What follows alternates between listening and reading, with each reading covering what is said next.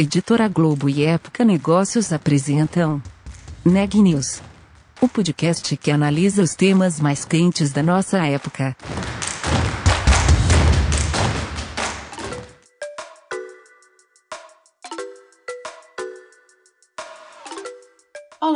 Eu sou Ana Carolina Nunes, repórter da Época Negócios. Hoje é sexta-feira, 8 de janeiro, e você está ouvindo mais um Neg News, nosso podcast sobre os impactos da pandemia nos mais diferentes negócios. No episódio de hoje, a Sabrina Bezerra conversa com o Marcelo Hoff, diretor-geral da CIC, sobre as adaptações da empresa de material para casa e construção para continuar operando durante a crise, em um período que o segmento esteve em alta, mas com a demanda diminuindo nas lojas físicas e aumentando nos canais digitais. A Sabrina conta mais. Olá, eu conversei com Marcelo Hoff, diretor-geral da CIC, e durante a entrevista, o Marcelo contou como a empresa se adaptou à crise, como foi o processo de adaptação das lojas físicas para proteger os funcionários e os clientes e como que é inovar em tempos de Covid-19. Confira a entrevista. Marcelo, para a gente começar, conta quais foram os principais impactos que a pandemia do novo coronavírus causou na CIC Olha, Sabrina, o, coronavírus veio muito rápido na nossa operação, mas ao mesmo tempo a gente teve a capacidade de reagir muito rápido. No primeiro momento, é, nós tivemos todas as lojas fechadas aqui da rede, né?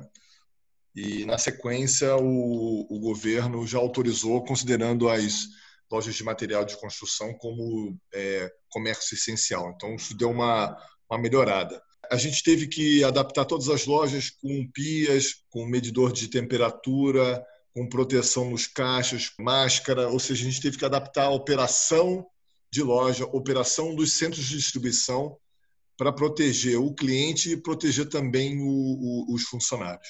Eu acho que acredito que foi muito bem sucedido. A gente teve muito, muito pouco caso de coronavírus é, dentre os nossos colaboradores. Falando agora um pouco sobre inovação, é claro que, como você comentou, trouxe diversas mudanças no protocolo de saúde dos funcionários e também dos clientes.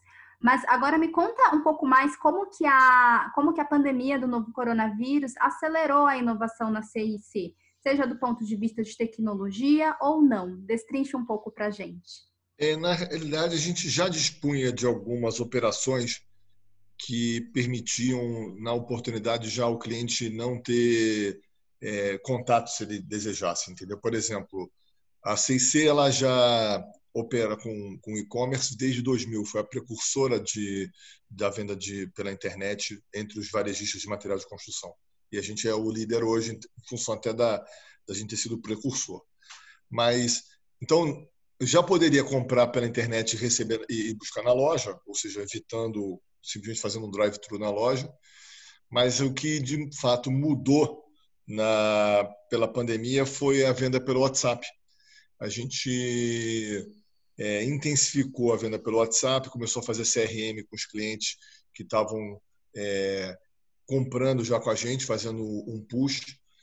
E, e, agora o WhatsApp já é uma realidade, o clique retira é uma realidade, o e-commerce bate recorde, tem feito sequências de Black Friday desde o do, do mês de maio. Então, a, a pandemia nos impulsionou a acelerar determinadas atividades que já estavam em curso, mas que hoje, é, em função da, dessa nova realidade, já é uma realidade de verdade, tá? Uhum. Legal, Marcelo. E como que a empresa lidou com esse crescimento de pedido online? Então, você disse que foi Black Friday ali, pedido de Black Friday, recorde atrás de recorde. Então, como que vocês agiram? É, foi preciso contratar funcionários ou então realocar? Enfim, conta um pouquinho para a gente sobre isso. No, no princípio, a gente teve uma queda no faturamento da rede e um aumento no faturamento do e-commerce. Obviamente não se, uhum. não se uhum. compensou, tá? Então, a gente migrou é, nos centros logísticos que atendem a rede, a gente migrou o pessoal da, da operação off para a operação on. Ah, com o passar do tempo, a, a, a, venda do offline voltou ao normal. Aliás, nós terminamos o ano com crescimentos enormes na, na venda offline e na online. Né? A gente teve que retornar essas pessoas para a operação offline e contratar mais recurso para a operação online. Esses recursos, inclusive, foram até aumentados por ocasião do Black Friday. E agora nós estamos ajustando de novo para a realidade, o Black Friday foi, de fato, para a gente excelente. Foi, o, foi o pico desses vários Black Fridays que a gente fez desde maio, né? E agora a gente está retornando à operação normal novamente. Bacana. E você acha que esse comportamento mais digital do consumidor ele veio para ficar no, no mundo pós-pandemia? Ah, com certeza. A gente já. Se bem que agora retornamos a um, a um nível alto de contágio e de, de óbitos, que não é, não é legal, mas eu acredito que, óbvio, o e-commerce continua ainda com um faturamento bem alto, mas eu, eu acho um caminho inexorável. Eu acho que não teremos esse retorno, uma vez que o cliente consiga é, ter a confiança na, na operação, é, com certeza isso não volta. Mas o cliente é omnichannel, né? na verdade ele escolhe, ele determina onde ele quer comprar, ele pesquisa na internet, compra na loja, vai na loja, olha e compra pela internet. O importante para a CIC é oferecer é, as opções de compra para os clientes, entendeu? A gente não é, em relação ao, ao, à opção do cliente, a é agnóstico, a gente deixa ele decidir. Entendi, Marcelo. E eu recebi uma informação da assessoria de imprensa de vocês que a CIC aderiu ao Pix. É, já está funcionando? Como que foi é, essa decisão e o que vocês esperam dessa nova modalidade de pagamento? É, a CIC ela vai estar sempre entrando primeiro na inovação. Então, o vídeo que a gente fez no e-commerce, né, que foi em 2000, 2000 é, foi bem o início da, do e-commerce no Brasil, né, das primeiras operações, né, do início da internet, da bolha, toda aquela história que a gente já viveu.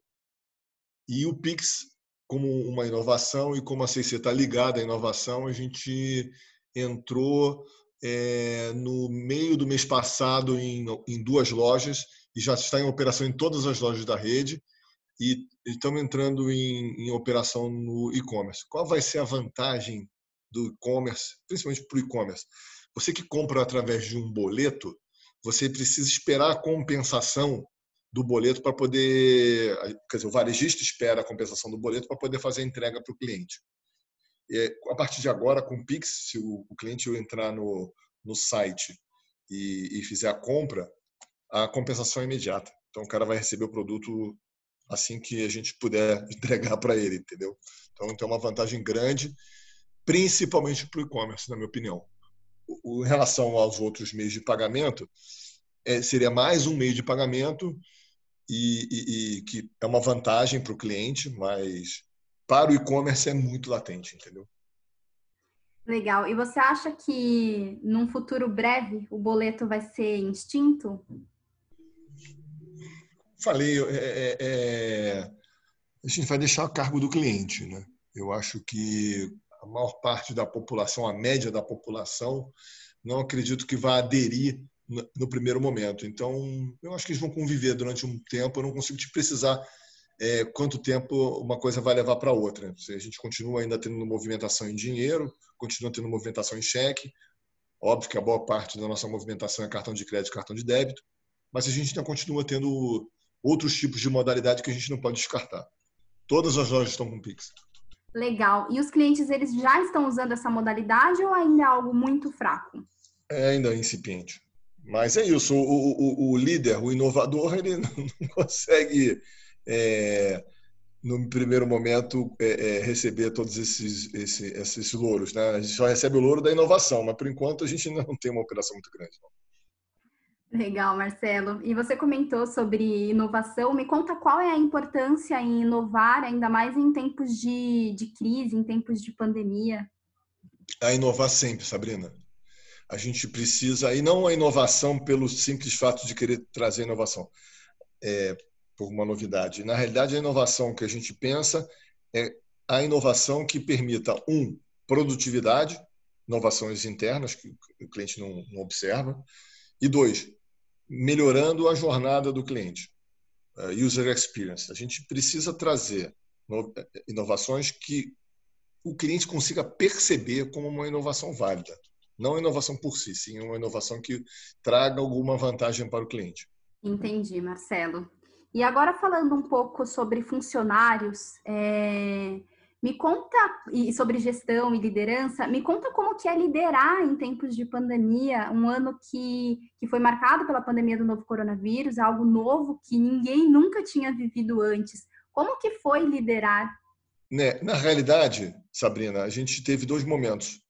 O primeiro momento em que a gente teve que colocar em home office toda a sede, é, infelizmente, é, ou felizmente, a gente manteve as lojas abertas e não pôde é, proteger mais os, os, os, funcionários de loja de CD, mas a sede inteira da CIC foi colocada em home office, se não for na memória, dia 19 ou 20 de março. Não deu tempo para planejar muito, entendeu? A gente teve que, às pressas, criar link, fornecer internet, computador, notebook, enfim. Mas isso é a parte é, visível. O que a gente tem trabalhado é na parte invisível, porque muda a rotina da, da, da, família, muda a rotina do funcionário, não tem mais o convívio. Tem gente que mora sozinho e que passa a ficar, é, vou dizer, deprimido. A gente até teve casos, né? Mas fica mais triste de estar em casa sozinho, não interage com os colegas. O que a gente lançou é, foi um programa com você, que é um programa que não é só exclusivo da CIC, é, é exclusivo para o conglomerado Alfa. E esse programa oferece é, gratuitamente consultoria financeira, psicológica, jurídica, social a funcionários independentes legais. Já olhando para a pandemia, para o curto prazo e também olhando para o futuro. Então, a gente entendeu que não é um momento cotidiano e, inclusive, a gente acredito que esse negócio possa se estender um pouco mais. Nós não temos nenhum tipo de pressão de retorno às atividades enquanto a gente não tiver 100% de certeza de que os funcionários estão protegidos, os colaboradores estão protegidos. Então, além da proteção física, a gente tá, também vai estar trabalhando fortemente para os próximos meses a questão psicológica e mental. Agora me conte se vocês precisaram suspender o contrato ou reduzir o salário e carga horária dos funcionários. Ah, no início da operação, sim, porque a gente, no mês de abril, eu falo memória, a gente teve uma queda muito. Porque, embora as lojas estivessem abertas, ninguém estava na rua. Entendeu? Tem que ter duas conjugações. A loja aberta, três, né? A loja aberta, renda e gente na rua. E a gente não tinha gente na rua. Então a gente teve que optar por fazer afastamento de pessoal, é, redução de jornada. É, mas isso durou no primeiro período ali, que a gente tinha, se não me falha a memória, 30 a 60 dias de possibilidade. Logo na sequência, no mês de junho e julho, a atividade começou a voltar ao normal e a gente já está com a operação full novamente. Legal. E para a gente fechar, conta quais foram os principais aprendizados que você teve neste ano, tanto no âmbito pessoal quanto no profissional. É, na parte pessoal, Sabrina, é, com certeza a gente está se cuidando muito mais, evitando aglomerações e tudo. Agora, no, no âmbito profissional, o trabalho à distância é, inicialmente foi um desafio, porque você precisa é, mobilizar todas as equipes, ter o pessoal é, caminhando de acordo com o que a gente imagina, porque a gente tem bandas, né? a gente estabelece o, o caminho, mas tem bandas de flutuação. E, de fato, no início, sem ter a, a, o contato pessoal, foi um pouco estranho, mas a gente já se adaptou é, e a gente já considera hoje uma reunião que a gente está fazendo aqui, uma entrevista é, online, como uma coisa normal. Então, as grandes lições é, é de manter a equipe é, coordenada, aglutinada, integrada, mesmo à distância. E eu acho que a gente conseguiu. Não foi uma tarefa fácil, mas a gente conseguiu. Notícia do dia. Tedros Adhanom, diretor da Organização Mundial da Saúde, a OMS, pediu nesta sexta-feira para os países deixarem de fazer acordos bilaterais com as empresas fabricantes das vacinas contra o novo coronavírus. O pedido, segundo ele, é para que o mundo todo consiga ter acesso à imunização de maneira equitativa. A declaração foi dada pelo executivo durante a coletiva de imprensa e é destinada principalmente às nações que fazem parte da Aliança COVAX, um mecanismo da ONU para facilitar a aquisição de vacinas. Segundo a Danone, o acordo potencialmente aumenta o preço para todos e significa que as pessoas de alto risco nos países mais pobres e marginalizados não recebem a vacina. O diretor da OMS ainda fez um apelo para todas as nações que adquiriram doses extras de imunizantes liberem imediatamente os lotes para a COVAX, que distribuirá cerca de 2 bilhões de doses da vacina até o término de 2021. A Danon lembrou que 42 países já iniciaram a campanha de vacinação, sendo 36 de alta renda e 7 países de renda média. O Comitê da Agência Europeia do Medicamento atualizou as informações de uso da vacina contra a Covid-19 da Pfizer, esclarecendo que o frasco tem seis doses e não cinco.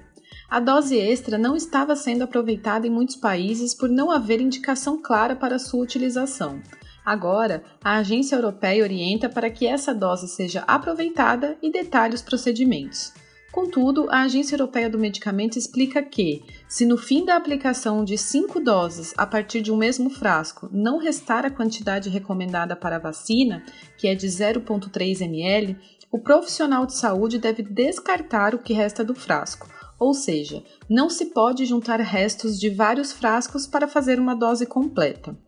A falta de uma norma da Direção-Geral da Saúde de Portugal que permita preparar seis doses por cada frasco da vacina da Pfizer já obrigou a desperdiçar uma quantidade que daria para vacinar 6 mil pessoas, segundo um jornal português. O último boletim divulgado pelo Conselho Nacional de Secretarias de Saúde registra 8 milhões 13.708 casos confirmados de Covid-19 no Brasil e 201.460 óbitos, uma taxa de letalidade de 2,5%. O Neg News de hoje fica por aqui. Até a próxima semana.